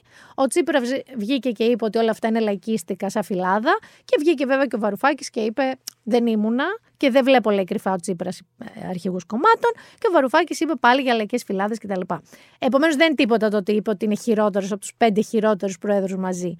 Όμως, Πολύ πρόσφατα, σε μία ομιλία του στο New Hampshire, ο Τραμπ θυμήθηκε το γλυκό καλό εαυτό του και πάμε λίγο να ακούσουμε τι λέει για τον Biden, αλλά κυρίως να σας πω τι κάνει. The choice in this election is now between strength and weakness, between success or failure, between safety or anarchy, between peace or conflict and prosperity or catastrophe. We are living in a catastrophe. With your vote on November 5th, 2024, we're going to crush Joe Biden and the the White House, that gorgeous, beautiful White House. We have to take it back. We're going to beat him at the ballot box, and we're going to settle our unfinished business. It's unfinished. Biden announced his presidential campaign by get this a prepackaged video I was going to do that for you today. I'll do a little video, send it up to New Hampshire. you wouldn't have been very happy about that. But when you're running for president, you, you think at least one time you'd get up and say, I'm running for president. Uh, where, where am I going? Where the hell am I going? I want to get out. Oh, no, over there, over there. Um,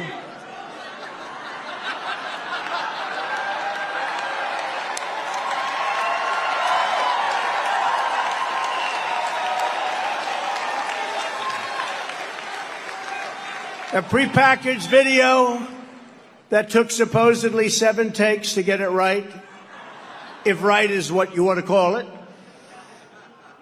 In it, he says he's running because Trump and MAGA pose a threat to democracy. Can you believe it? Got to explain. MAGA is make America great again, right?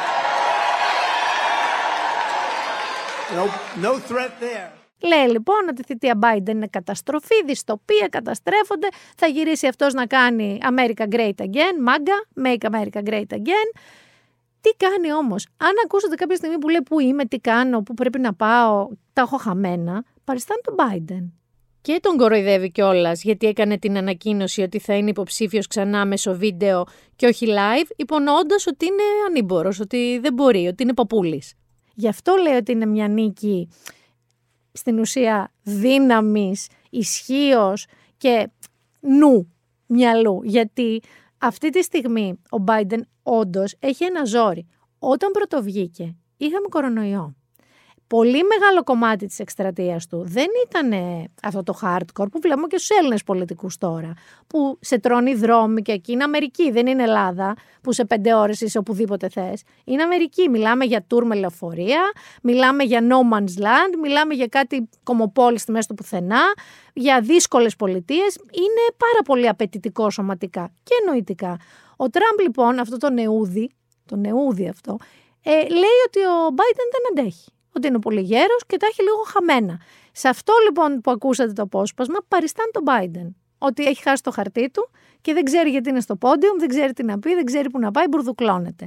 Πιστεύω ότι πραγματικά σε σχέση με αυτά που είδαμε πριν, και λέει και όλες αν ακούσατε αυτό το υπέροχο, λέει το λευκό οίκο, τον θέλουμε πίσω. Σαν το Καπιτόλιο, που οι φίλοι του αυτοί με τις προβιές μπήκαν μέσα και έκαναν ντου. Λοιπόν, πιστεύω ότι θα δούμε πολύ πολύ ακραίες καταστάσεις σε αυτές τις εκλογές. Και βέβαια λίγο με παρηγορεί ότι οι ίδιοι Αμερικανοί, θα μου πεις και τι να κάνουν, δεν θέλουν ούτε τον ένα ούτε τον άλλον. Αμφότεροι ψηφοφόροι, δηλαδή ούτε οι Δημοκρατικοί θέλουν τον Biden, ούτε οι Ρεπουμπλικάνοι θέλουν τον Τραμπ. Αυτούς έχουν όμως προς το παρόν. Και νομίζω ότι επειδή θα πρέπει να πάρουν χρήσμα, ε, ο Biden θα είναι υποψήφιος. Κυρίως με τη λογική ότι αν είναι υποψήφιος ο Τραμπ, ο Biden έχει μια ελπίδα να τον νικήσει, μετά να γύρει σε μια γωνία και να αναλάβει κάμα, αλλά δεν ξέρω ποιος θα είναι την πρόεδρό του. Γι' αυτό σας λέω, επειδή ούτε από εκεί τα νέα είναι καλά, ούτε από τους πολέμους τα νέα είναι καλά, και κυρίως από την τεχνητή νοημοσύνη τα νέα δεν είναι καλά, είναι αυτό που λένε, θα το πω στα ελληνικά, αγοράστε το t-shirt, φάτε το cake, μη σας νοιάζει τίποτα. Πάμε για λίγο entertainment.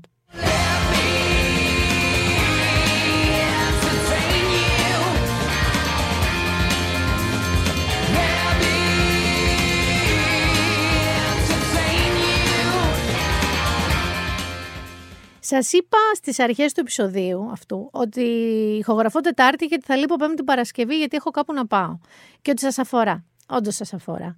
Την Παρασκευή λοιπόν και την Πέμπτη που θα λείπω θα πάω στην Κρήτη. Γιατί θα πάω στην Κρήτη; Γιατί είμαι πολύ περήφανη γι' αυτό να ξέρετε. Η 24 Media κάνει την παραγωγή σε ένα mini docu-series 5 επεισοδίων το οποίο λέγεται Black Flame Rising. Είναι αθλητικό mini series ντοκιμαντέρ.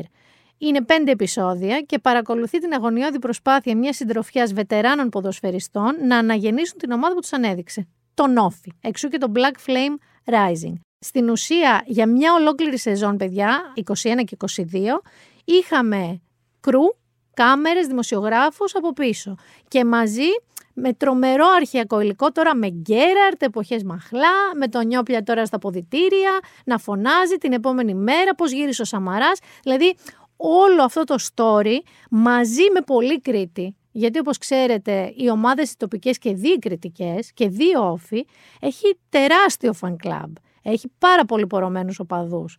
Στα βουνά της Κρήτης, ξέρεις, με, τα, με τις ρακές τους, με τα αντικριστά τους, με τις γιαγιάδες, με την Κρήτη, με εικόνες από την Κρήτη.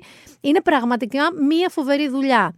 Πολλά αγόρια αλλά και κορίτσια, γιατί ξέρετε αυτές οι ιστορίες δεν είναι αμυγός ποδοσφαιρικές. Δεν είναι ότι βλέπεις μπάλα. Βλέπεις την ιστορία μιας ομάδας, που οι ομάδες σε σχέση με μια εταιρεία ας πούμε, έχουν ένα άλλο δέσιμο, πώς επηρεάζουν την τοπική κοινωνία, πώς η τοπική κοινωνία αντιδρά, τα πάνω, τα κάτω, την καταστροφή, την επιστροφή στις νίκες, ποιος μπαίνει μέσα, ποιος βγαίνει έξω. Δηλαδή ένα παράδειγμα είναι που εγώ θυμάμαι το Sunderland Till I Die που έχω δει, που είναι ακριβώς αυτό, που σου δείχνει μια ομάδα με την τοπική κοινωνία και πώς αλληλοεπηρεάζονται. Λοιπόν, αυτό θα μπορείτε να το δείτε από 8 Μαΐου στην Κοσμοτέ, ένα επεισόδιο την εβδομάδα και στο sport24.gr. Θα μπορείτε να το δείτε και στα δύο. Θέλω να σας πω ότι αυτό που λέει ο χώρος, το industry, του entertainment production values, αυτό που λέμε δηλαδή τα στάνταρ της παραγωγής, πώς έχει γίνει η κινηματογράφηση, το μοντάζ, η μουσική, είναι πραγματικά σαν να βλέπετε ξένη παραγωγή, σαν να βλέπετε Netflix, Prime, οπουδήποτε. Λέγεται Black Flame Rising, ξεκινάει 8 Μαΐου, κάθε εβδομάδα στην Κοσμοτέ TV και από εκεί και πέρα και στο Σπόρ 24.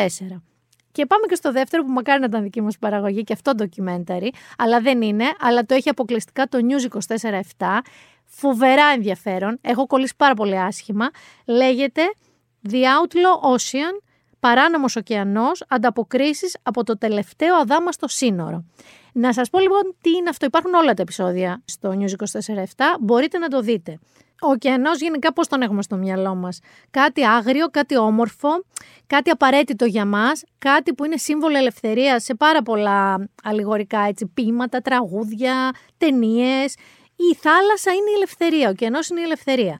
Ταυτόχρονα όμως, η θάλασσα είναι και ένας πολύ δυστοπικός κόσμος που απελευθερώνει την πιο σκοτεινή πλευρά του ανθρώπου. Πάνω από 50 εκατομμύρια άνθρωποι εργάζονται στο νερό, σε ένα περιβάλλον που τα ανθρώπινα δικαιώματα και η περιβαλλοντική ισορροπία παραβιάζονται καθημερινά και είναι ένα μέρος που δεν πιάνει ο νόμος. Σε πάρα πολλά που λέμε διεθνή χωρικά ύδατα. Και οι ένοχοι μένουν συνήθως ατιμόρυτοι. Ο Ιαν Ουρμπίνα, λοιπόν, ένας δημοσιογράφος βραβευμένος με Πούλιτζερ, ερευνά εδώ και μία δεκαετία τα εγκλήματα που συμβαίνουν στον ωκεανό, στη θάλασσα. Ω επικεφαλής του μη κερδοσκοπικού δημοσιογραφικού οργανισμού The Outlaw Ocean, έχει ταξιδέψει σε όλο τον κόσμο, μιλώντας με περιβαλλοντικές οργανώσεις, ακτιβιστές, πειρατές, λαθρεμπόρους, ναυτικούς και εφοπλιστές και έχει φτιάξει μίνι ντοκιμαντέρ. Είναι ξεκάθαρα ντοκιμαντέρ, αλλά πραγματικά είναι τόσο εντυπωσιακά τα επεισόδια. Δηλαδή, να σας πω ενδεικτικά μερικά. Ας πούμε, έχει πάει στη Σομαλία και λέει εκεί που οι δολοφόνοι μένουν ελεύθεροι. Γιατί Στη Σομαλία κάνουν το 99% των δολοφονιών τους σε διεθνή ύδατα που δεν είναι σε καμία ακριβώς χώρα και τους νόμους της. Μετά, έχει ας πούμε άλλα επεισόδια που έχει να κάνει με λαθρεμπόριο, έχει να κάνει με παράνομη αλίευση, έχει να κάνει με περιβαλλοντικές καταστροφές πολύ γνωστές και συνειδητές, όχι στα ατυχήματα που γίνονται. Έχει να κάνει με δουλεμπόριο, έχει να κάνει με πειρατές, έχει να κάνει με πάρα πολλά πράγματα και πραγματικά τα επεισόδια είναι ένα και ένα. The Outlaw Ocean στο News 24-7 αποκλειστικά όλα τα επεισόδια. Σας έχω δύο πάρα πολύ καλά ντοκιμαντέρ. Και για τους μη φαν του αθλητισμού, Outlaw Ocean, και για τους φαν του αθλητισμού και όχι μόνο, το τονίζω, δώστε ευκαιρία, είναι τρομερή ιστορία. Στο μισό επεισόδια κλαις, στα μισά επεισόδια γελάς, ειδικά εγώ με κάτι γέρους, πορωμένους, οφιτζίδες. Τρελάθηκα. Τώρα σου μιλάω παππούδες, ρε παιδί μου, με στιβάνια, ξέρει, με στολές, που είναι άρρωστοι με τον όφη. Και τον ακολούθησαν από τότε που έκανε το ακατόρθωτο μέχρι τον καταστράφηκε. Και έχει μαρτυρίες τους. Είναι υπέροχο το Black Flame Rising από 8 Πέμπτου Κοσμοτέ και 24gr Δεν θέλετε ντοκιμαντέρ; Έχω και μη ντοκιμαντέρ. Έχω ένα καταπληκτικό και ένα ιδιότυπο. Πάμε με το ιδιότυπο. Υπάρχει μία ιστορία, αληθινή ιστορία, μιας γυναίκας δολοφόνου. Αυτή είναι η περίφημη δολοφόνος Κάντι Μοντγκόμερι, η οποία το 80 με ένα τσεκούρι, όχι με κάτι απλό, σκότωσε την Μπέτι Γκορ, τη γυναίκα ενός άντρα με τον οποίο η Κάντι είχε παράνομο δεσμό. Είναι η περίφημη δολοφόνος με το τσεκούρι, η Κάντι. Και νομίζω έχει γίνει και τραγούδι ούκο λίγες φορές. Γιατί τώρα σας το είπα ως περίεργο και ιδιότυπο. Γιατί υπάρχουν δύο κάντε. Υπάρχουν δύο σειρές αυτή τη στιγμή που μιλάμε που έχουν ως πρωταγωνίστρια την αληθινή ιστορία της Κάντι. Αυτό είναι το βασικό τους αντικείμενο. Το ένα λέγεται Κάντι και υπάρχει στο Disney Plus και η πρωταγωνίστρια είναι η Jessica Biel και το άλλο τώρα έχει βγει στη Vodafone TV και λέγεται Love and Death και πρωταγωνιστεί η Elizabeth Olsen που πλέον την ξέρουμε κυρίως από το Marvel Universe. Επειδή εγώ είμαι λίγο αρρωστάκι, τα είδα και τα δύο. Και μ' αρέσουν και όλες οι ιστορίες με δολοφόνους, είτε είναι αληθινή είτε όχι. Μ' αρέσουν πάρα πολύ. Και δύο γυναίκες είναι πανσπάνιο. Οπότε, έχω και συμπέρασμα να σας πω. Εγώ ήμουν σχεδόν σίγουρη ότι θα μ' αρέσει το Netflix πιο πολύ. Δηλαδή θα μ' αρέσει η Olsen. Το Candy έχει βγει καιρό στο Disney Plus, το είχα δει. Μπορείτε να τα δείτε και τα δύο, θέλω να σας πω, γιατί είναι λίγο διαφορετική προσέγγιση. Μ' αρέσει πιο πολύ η Jessica Biel και δεν περίμενα ποτέ ότι θα το πω αυτό. Η Jessica Biel έχει μια φοβερή γκάμα συναισθημάτων και αντιδράσεων, από το να είναι μπερδεμένη για το τι έχει κάνει, μέχρι το να είναι απολύτως συνειδητοποιημένη, κακιά, δολοφόνος, μέχρι να είναι μια σπασμένη γυναίκα ερωτευμένη, μέχρι, μέχρι, μέχρι. Και κάπως της βγαίνει φυσικά. Έχω την εντύπωση ότι ο Όλσεν στο Love and Death, πώ μου σκάσε εμένα, είναι φανταστική. Δεν έχω να πω κακό λόγο για την ηθοποιία της, καταπληκτική. Νομίζω ότι κάπως απολαμβάνει και ξέρει ότι το έχει πολύ φυσικά και βγαίνει τελικά σαν λίγο ψεύτικο.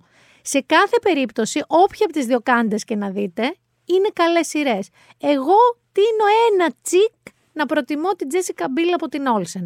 Σε κάθε περίπτωση το ένα είναι Candy Disney Plus και το άλλο είναι Love and Death Vodafone TV με την Olsen, με την Elizabeth Olsen. Και πάμε τώρα σε ένα αγαπημένο μου. Ένα καινούριο είδος, για να καταλάβετε, είναι το στυλ του Ted Lasso, που είναι γλυκόπικρη κομμωδία. Δεν είναι χαχαχά ξεκαρτιστική κομμωδία. Έχει και συγκίνηση, έχει και στιγμές που στεναχωριέσαι, κυρίως όμως αφήνει με μια γλύκα και πολλά γέλια αυτό το είδος της γλυκόπικρης κομμωδίας. Είναι λοιπόν μια σειρά που είμαι σίγουρη ότι σας έχει περάσει κάτω από το ραντάρ που λέμε και τώρα βγαίνει η δεύτερη σεζόν της, έχει βγει βασικά και παίζεται, θα το δείτε στη Vodafone TV γιατί είναι HBO και λέγεται Somebody Somewhere.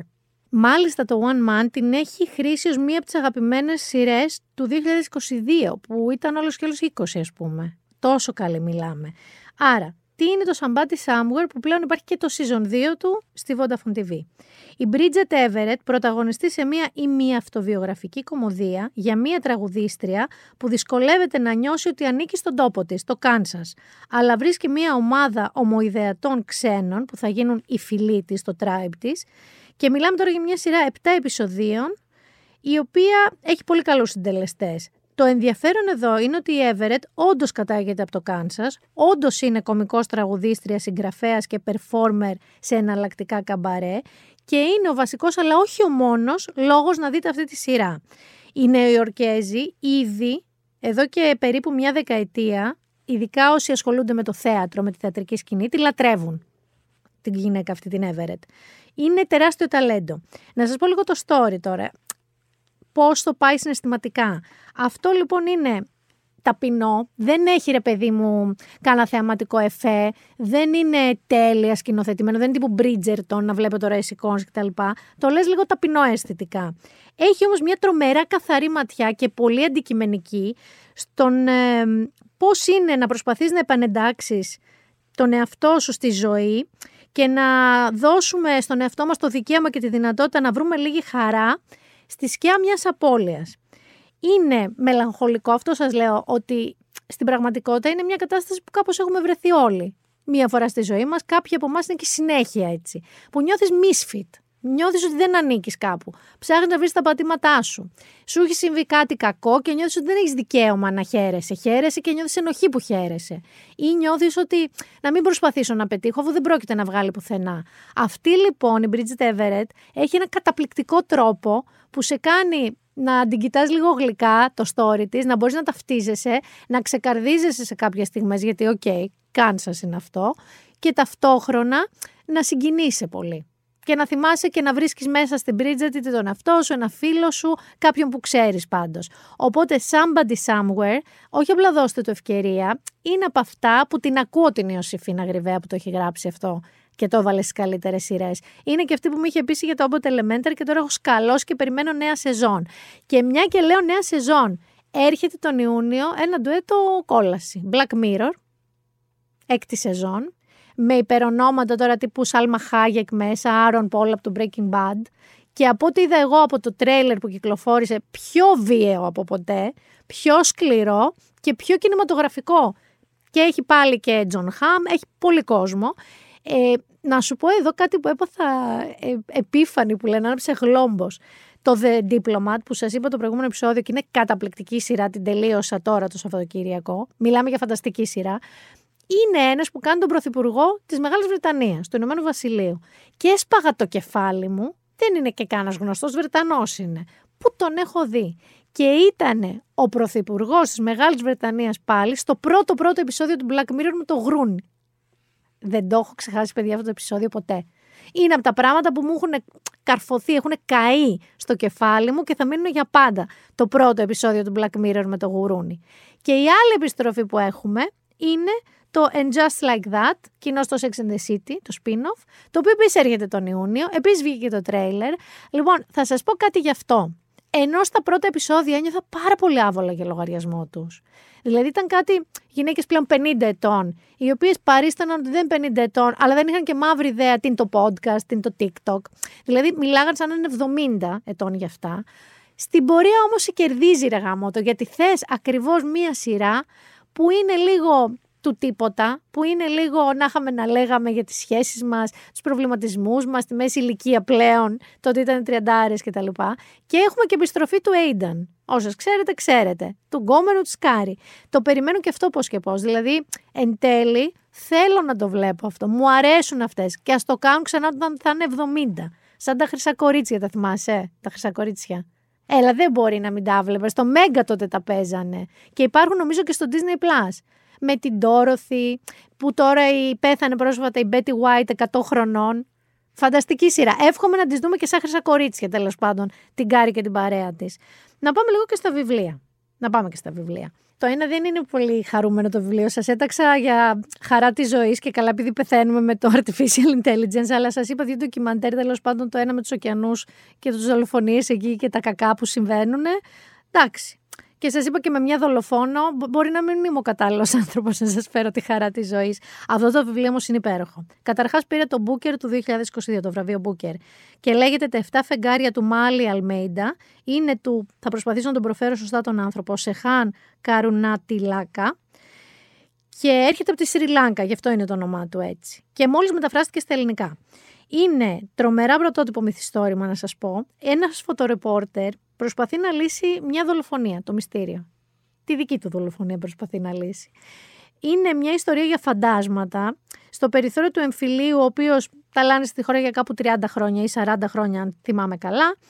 Είναι λογικό λοιπόν να έχει επιστρατεύσει ένα παράλογο χιούμορ για να αντιμετωπίσεις ως συγγραφέας τη φρίκη που έχεις δει με τα ίδια στα μάτια.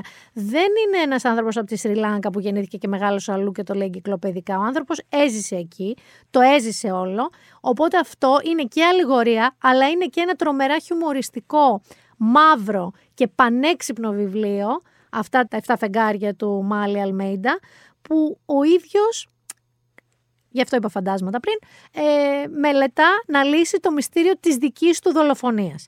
Είναι εκδόσεις Gutenberg, είναι βραβείο Booker 2022, δεν είναι Joie de Vivre, αλλά δεν σας ρίχνει και στα μαύρα τάρταρα. Είναι ένα, θα έλεγα, ευίωνο τελικά βιβλίο, παρά την περιγραφή που του έκανα. Και έχω και για τους φίλους τώρα του Crime, του μυστηρίου που λέμε, του αστυνομικού, που συνήθως σας προτείνω πάντα κάτι σε νορβηγικά και σκανδιναβικά, κάνα αμερικάνικο έτσι νουάρ τύπου Ελρόι, κάνα ωραίο σκοτσέζικο, αυτά τα σκοτεινά εκεί που γίνονται και Ιρλανδικά. Αυτή λοιπόν τη φορά είναι Ισπανία η χώρα καταγωγής του. Μιλάω για τη μαύρη λίκαινα του Χουάν Γκόμες Χουράδο. Είναι συνέχεια, να ξέρετε. Είναι η κόκκινη βασίλισσα το πρώτο, που έχει την ίδια πρωταγωνίστρια. Και ο συγγραφέας είναι νέος άνθρωπος, είναι 46 χρονών. Η ηρωίδα είναι η Αντώνια Σκοτ, που δεν φοβάται κανέναν και λύνει τα εγκλήματα με μοναδικό όπλο την εξωπραγματική της ευφυΐα. Τώρα όμως συμβαίνει κάτι πρωτόγνωρο. Υπάρχει ένας κακός που της προκαλεί πραγματικό τρόμο. Ονομάζεται Μαύρη Λίκαινα και σκοτώνει κόσμο επιπληρωμή. Άρα έχει ένα super duper επαγγελματία δολοφόνο, τη Μαύρη Λίκαινα, η Αντωνία Σκοτ. Και η Κόκκινη Βασίλισσα, επειδή την έχω διαβάσει, ε, ήταν καταπληκτική. Και επειδή εγώ φοβάμαι ένα πράγμα και στους Ισπανούς και στους Λατινοαμερικάνους συγγραφείς, είναι λίγο πιο λυρική από ό,τι θέλω εγώ τους συγγραφείς μου. Είναι λίγο πιο περιγραφική, πιο ονειρική και λίγο μικρή μου άρεσαν αυτά, αλιέντε και τέτοια. Τώρα δεν είμαι πολύ φαν. Αυτός είναι πολύ μοντέρνο λοιπόν. Οπότε, έχουμε και λέμε τα 7 φεγγάρια του Μάλι Αλμέιντα εκδόσεις Γκούτεμπεργκ, το Μπούκερ, το βραβευμένο και έχουμε και τη Μαύρη Λίκαινα, εκδόσεις κλειδάριθμος. Έχουμε και το κράημα στο Ισπανικό αυτή τη φορά. Έχουμε και το βραβευμένο το βιβλίο μας που αφορά τον πόνο και τη σφαγή σε μια χώρα και το πώς ένα πολύ ταλαντούχο μυαλό ενό πολύ ταλαντούχου συγγραφέα βρήκε έναν τρόπο να το αποτυπώσει όχι σαν ιστορικό μυθιστόρημα. Λοιπόν, δεν μπορείτε να πείτε Έχουμε και ποιότητα, έχουμε ντοκιμαντέρ, έχουμε σειρές, δύο σειρές για την ίδια δολοφόνο, μία σειρά αποκάλυψη που λέω εγώ, γλυκόπικρη, δύο βιβλία. Ε, τι άλλο να σας πω, να κάνετε και τα χειμωνιάτικα, κάντε τα. Όμως πάνω μου, εδώ να σου πω ότι ο καιρός ακόμα δεν. Δεν. Θα πάει και θα έρχεται. Ενώ κανονικά αυτό είναι χαρακτηριστικό του Ιουνίου και περιμένουμε ένα καυσονάκι κι εμείς μες στο Μάιο, σαν την Ισπανία ίσως. Εμείς ζούμε εδώ πέρα στη χάση και στη φέξ. Δηλαδή ξυπνάμε και είναι υπέροχος ο καιρός και βάζει πέδιλα. Κάπου το μεσημέρι έρχεται μια ντάρα, γίνεσαι μουσκεμα, δεν έχεις παπούτσια. Μην τα κάνετε ακόμα. Ξέρετε τι να κάνετε. Αυτό θα κάνω εγώ τώρα το Σαββατοκύριακο μόλις γυρίσω από την Κρήτη. Τα πολύ χοντρά. Πουλόβερ δεν θα ξαναβάλεις, ρε παιδί μου. Μπότες δεν θα ξαναβάλεις. Αλλά μη μου βγάλετε ακόμα τη Σαγιονάρα μόνο, γιατί θα είστε σαν τη Μανίλα. Και το Σαββατοκυριακό θα έχει 25 βαθμούς, νομίζω πρώτη φορά θα φτάσουμε εκεί. Υποσκιάν, γιατί είδα ότι θα είναι 30 real feel. Θα έχει πολύ ζέστη, αλλά ρε παιδί μου θα έχει και τη συννεφιά του. Θα ρίξει και τη βροχούλα του. Ε, είσαι για να σου χαλάσει τη βόλτα, εκεί το μεσημέρι. Που πας στην παραλία χαρά Θεού και λες πρώτο μπάνιο και μέχρι να στεγνώσεις έχεις σκοτεινιάσει το σύμπαν και αρχίζει και βρέχει. Ωραία είναι και αυτά. Σε τελική ευθεία είμαστε, παιδιά, πλέον για το καλοκαίρι και για τις εκλογές. Ραντεβού την επόμενη εβδομάδα και πολύ σύντομα θυμάστε που σας έλεγα εδώ για το ανανεωμένο στούντιο. Μια τριπλέτα θα εμφανιστεί γιατί θα υπάρχει και κάμερα. Δεν δίνω άλλα clues. Ήταν η Μίνα Μπυράκου και το Been There Done That. Να σας προσέχετε φιλιά πολλά.